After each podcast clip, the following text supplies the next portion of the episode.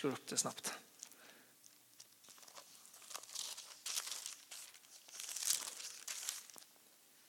Vi läser det en gång till. Till denna frihet har Kristus gjort oss fria. Så därför fasta och låt er inte på nytt tvingas in under slavoket. Se, jag, Paulus, säger er att om ni låter omskära er kommer Kristus inte att vara till någon hjälp för er. Jag försäkrar er än en gång, var och en som låter omskära sig är skyldig att hålla hela lagen. Ni har kommit bort ifrån Kristus, ni som försöker bli rättfärdiga genom lagen, ni har fallit ur nåden. Vi däremot väntar i anden genom tron på den rättfärdighet som är vårt hopp. Till Kristus Jesus beror det inte på om vi är omskurna eller oomskurna, utan om vi har en tro som är verksam i kärlek.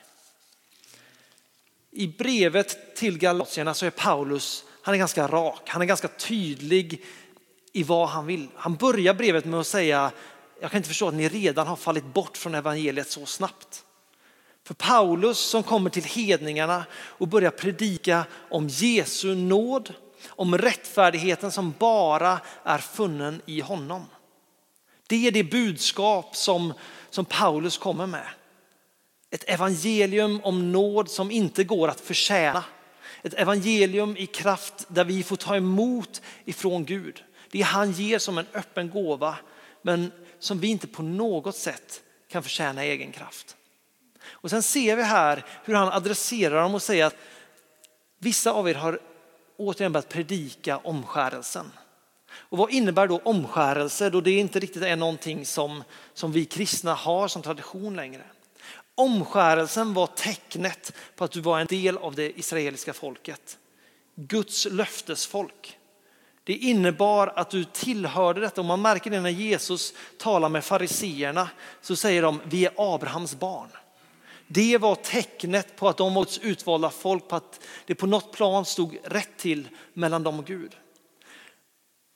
Men Paulus säger till dem att om ni omskär er nu så faller ni ur den nåden som Jesus gav fritt. Därför det innebär att ni försöker få en rättfärdighet som inte har blivit given gratis. Det innebär att ni försöker sätta er i en position där ni blir rättfärdiga som är utanför evangeliet om Kristus. Jag tror att man ser detta ibland i, i kyrkan. Jag tror inte på om, omskärelse, men allt för ofta så är det namnet kristen. Eller att jag är med i en församling. Det gör att okay, men jag är en del av det här folket, därför är allt okej. Okay. Men Paulus säger att det finns ingenting utom Jesus själv, personen Jesus som dog på ett kors som kan ge rättfärdighet som varar i evigheten. En rättfärdighet som gör att vi kan stå inför tronen och säga jag är friköpt av Jesu blod. Det är bara genom personen Jesus som vi kan ta emot den rättfärdigheten. Bibeln säger att om vi, bryter, om vi går in under lagen och ska bli rättfärdiga av lagen och vi bryter mot en av lagarna. Om vi ljuger, om vi stjäl, enkla saker. Jag kan erkänna båda två där. Jag har aldrig dödat någon, men jag har både ljugit och jag har både skäligt. Fy säger Jakob. Det, ja. det, det är helt sant. Där och då, därför att Gud är rättvis. Därför synd är brott emot lagen. Och eftersom Gud är helig, Gud är ren, Gud är strålande vit. När jag kommer i min synd så kommer jag med mörker och jag kommer med, med smuts inför honom. Och det, de två går inte hand i hand. De två kan inte stå ansikte mot ansikte. Men när Jesus dog på korset och han betalar priset för oss så får vi gå in i hans renhet. Det är bara i det som det finns den här riktiga friheten. Annars går det, går det inte ihop. Så att stå där i egen kraft av vad jag tror att jag har förtjänat av att säga att jag är kristen eller jag har gått i den här kyrkan eller jag har bett för så här många personer. Det räcker ingenting till. Det är inte värt någonting så länge inte Jesus står och håller ens rygg. Vilket han lovar att göra med nåd innebär att det är en gratis gåva. Vi får komma till honom och vi får ta emot det fullt ut av honom. Och detta är vad Paulus tillrättavisar. Han säger det, ska ni ha lagen, ska ni ha omskärelsen, då är det allt eller inget. Har ni brutit mot ett av buden så är det som om ni hade brutit mot alla. Därför ni är fortfarande värdiga att straffas för det. Men i Jesus så får vi gå fria. I Jesus så får vi gå som om man inte har gjort ett enda misstag. Därför att Jesus har redan betalat det priset som skulle gjort att jag skulle hängt på det korset. Som skulle gjort att jag skulle dött för min synd. Det tog Jesus på sig fullt ut. Fullt ut. Men vi pratar väldigt ofta i kyrkan om religiositet. Och det är någonting som vi är väldigt noga med att, att måla ut som något negativt. Vi talar ofta om religion Eh, gentemot relation. Det är två sådana saker, framförallt inom den karismatiska kyrkan som vi hela tiden kommer tillbaks till. Det är relationen som räddar, religionen är ingenting värt. Problemet är, och detta är någonting som, som Andrew faktiskt sa när vi studerade Jakobsbrevet för en vecka sedan ungefär, som verkligen landade i mig. Och vi pratade om fariseerna. Och han sa det att fariseerna är inte någon som är långt borta. Utan frågan är hur mycket av fariseiska, om man kan säga så, finns i mig. Därför när vi läste evangelietexten idag, när vi läste om hur fariseerna och de skriftlärde kom till Jesus när han gick över det här sädesfältet och lärjungarna började rycka ax. Så frågar de varför bryter de mot lagen mot sabbaten? Det fanns en lag i Israel som sa att du, du fick inte gå en viss sträcka och du fick definitivt inte förbereda mat på sabbaten. Och lärjungarna står där och de ser vad Jesu lärjungar gör och han frågar varför bryter dina lärjungar mot, mot sabbaten? Men det finns någonting med Jesus som är fantastiskt därför han vet precis vart han ska sätta fingret för att visa vad det är som döljer sig i hjärtat på människor. Jag tänkte vi skulle ta ett väldigt, väldigt tydligt exempel utifrån Matteus kapitel 12. Så står det så här från vers 9. Det här är i stort sett direkt efter.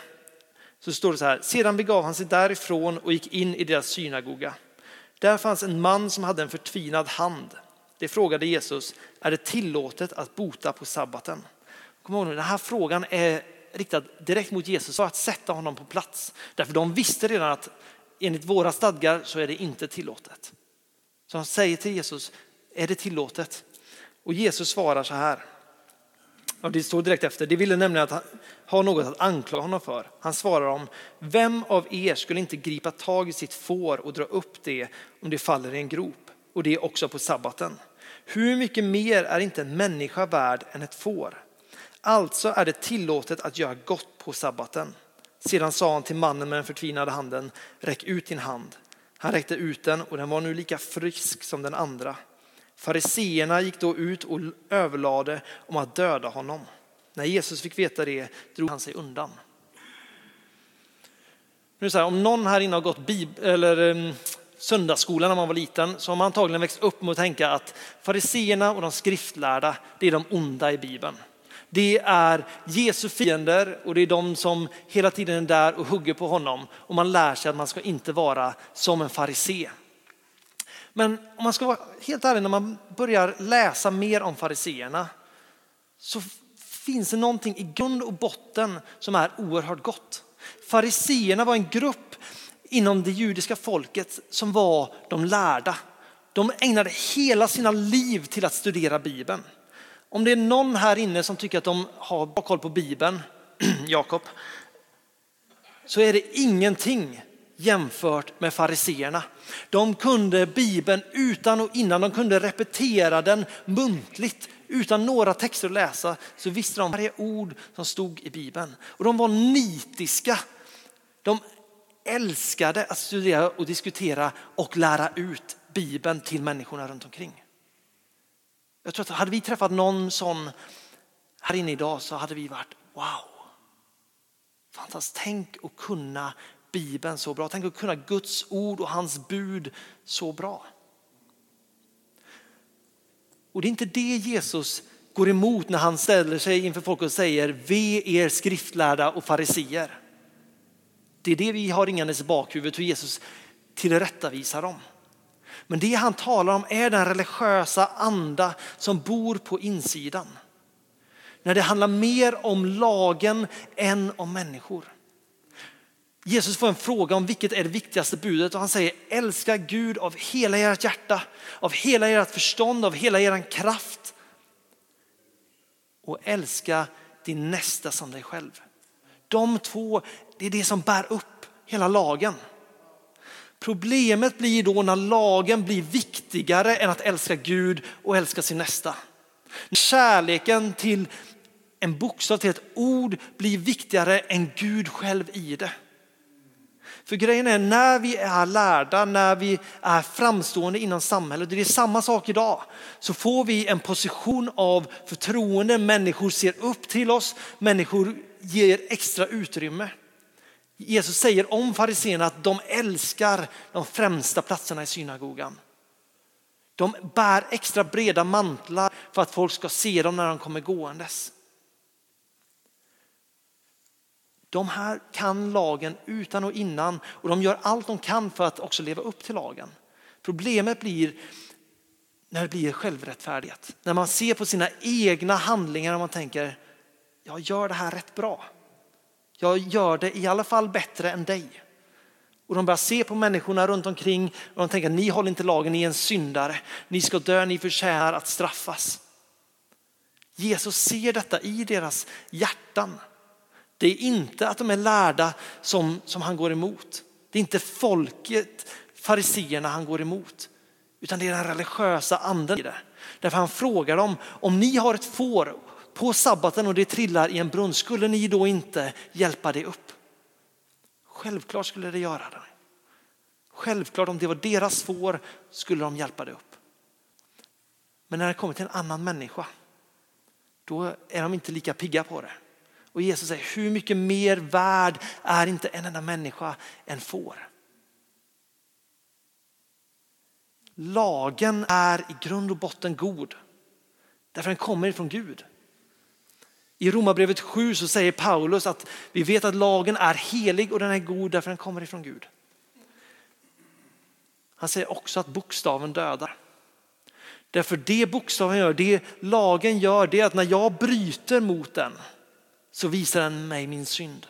Då visar den brustenheten i mig. Jesus sa, jag kom inte för att upphäva lagen. Han säger till och med att inte en enda punkt eller prick ska förgå i lagen utan han säger jag kom för att fullborda lagen. Och vad är det Jesus predikar? Han predikar älska Gud och älska din nästa. I det fullbordslagen. I Hesekiel 36 så finns det ett fantastiskt löfte ifrån Gud till, till oss som är här idag. Det står så här.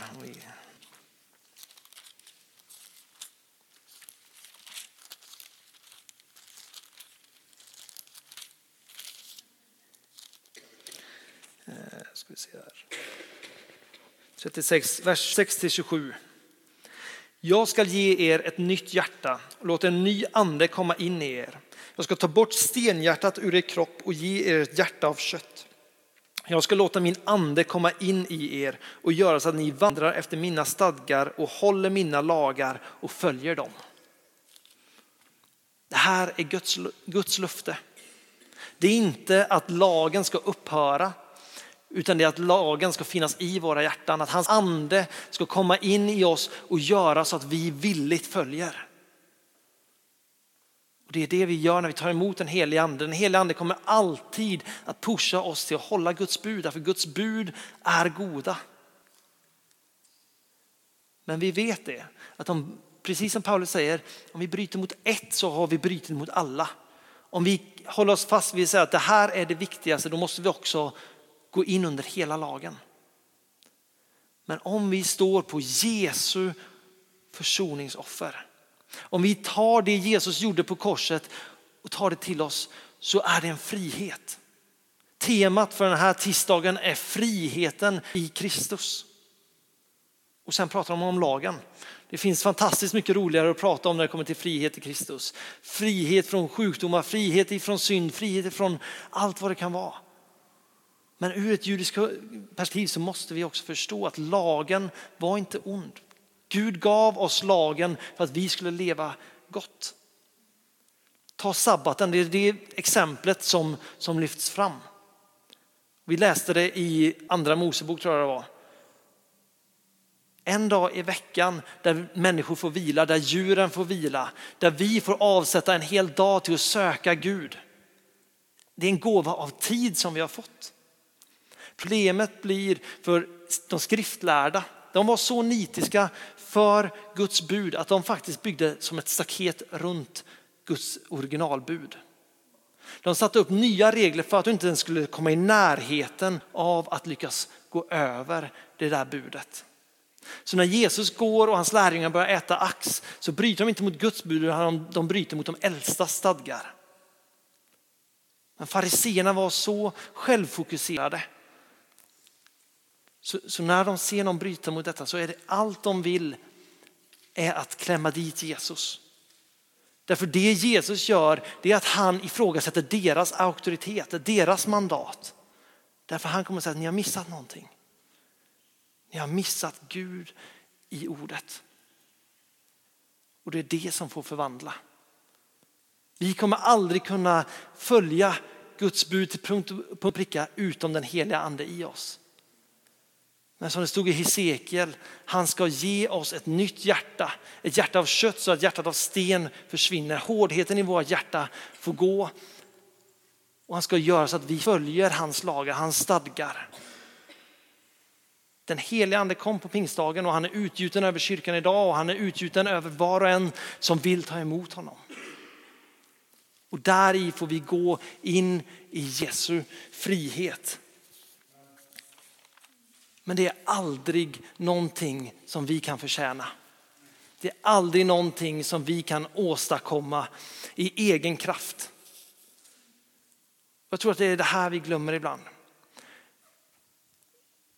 Ni vet historien om den förlorade sonen. I slutet så ser man broderns attityd. När sonen äntligen kommer hem och pappan ställer till med fest och brodern står utanför och tänker, ja men jag då? Varför har inte jag fått någonting? Varför firar inte min pappa mig på det här sättet? Det är samma ande, samma attityd. Det är jag-fokuserat. Men när vi förstår på riktigt vad friheten i Kristus innebär, att vi är frälsta av nåd, att det är en fri gåva som vi inte själva har förtjänat, då blir det lätt att älska andra. Kolla Stefanus, en av lärjungarna i Apostlagärningarna, den första martyren. När de börjar stena honom så säger han, Fader förlåt dem för de vet inte vad han gör. När vi inser att vi själva har brutit emot Guds lag och förtjänade straff men Jesus tog det straffet för oss. Så blir det också lätt när vi möter nästa människa och tänker, det är inte ett hopplöst fall. Kunde Gud förlåta mig som Gud förlåter den personen? Och det blir också då som vi får en iver av att möta människor med evangeliet därför vi ser vad Guds kraft kan göra. Jag tror att manifestationen av eh, självrättfärdighet, det är avundsjuka och jämförelse. När jag börjar kolla på andra och se hur de gör. När det blir min mätsticka, min mätpinne för att se hur jag ligger till. Då är det någonting i mig som letar, vad kan jag göra i min egen kraft för att jag ska stå rättfärdig? Men när vi tar tag i det Jesus har gjort, det Jesus gav oss på korset och när han uppstod ifrån de döda. Och vi förstår att ingenting jag kan göra, ingenting jag kan göra förtjänar detta. Och han gav det fritt till mig.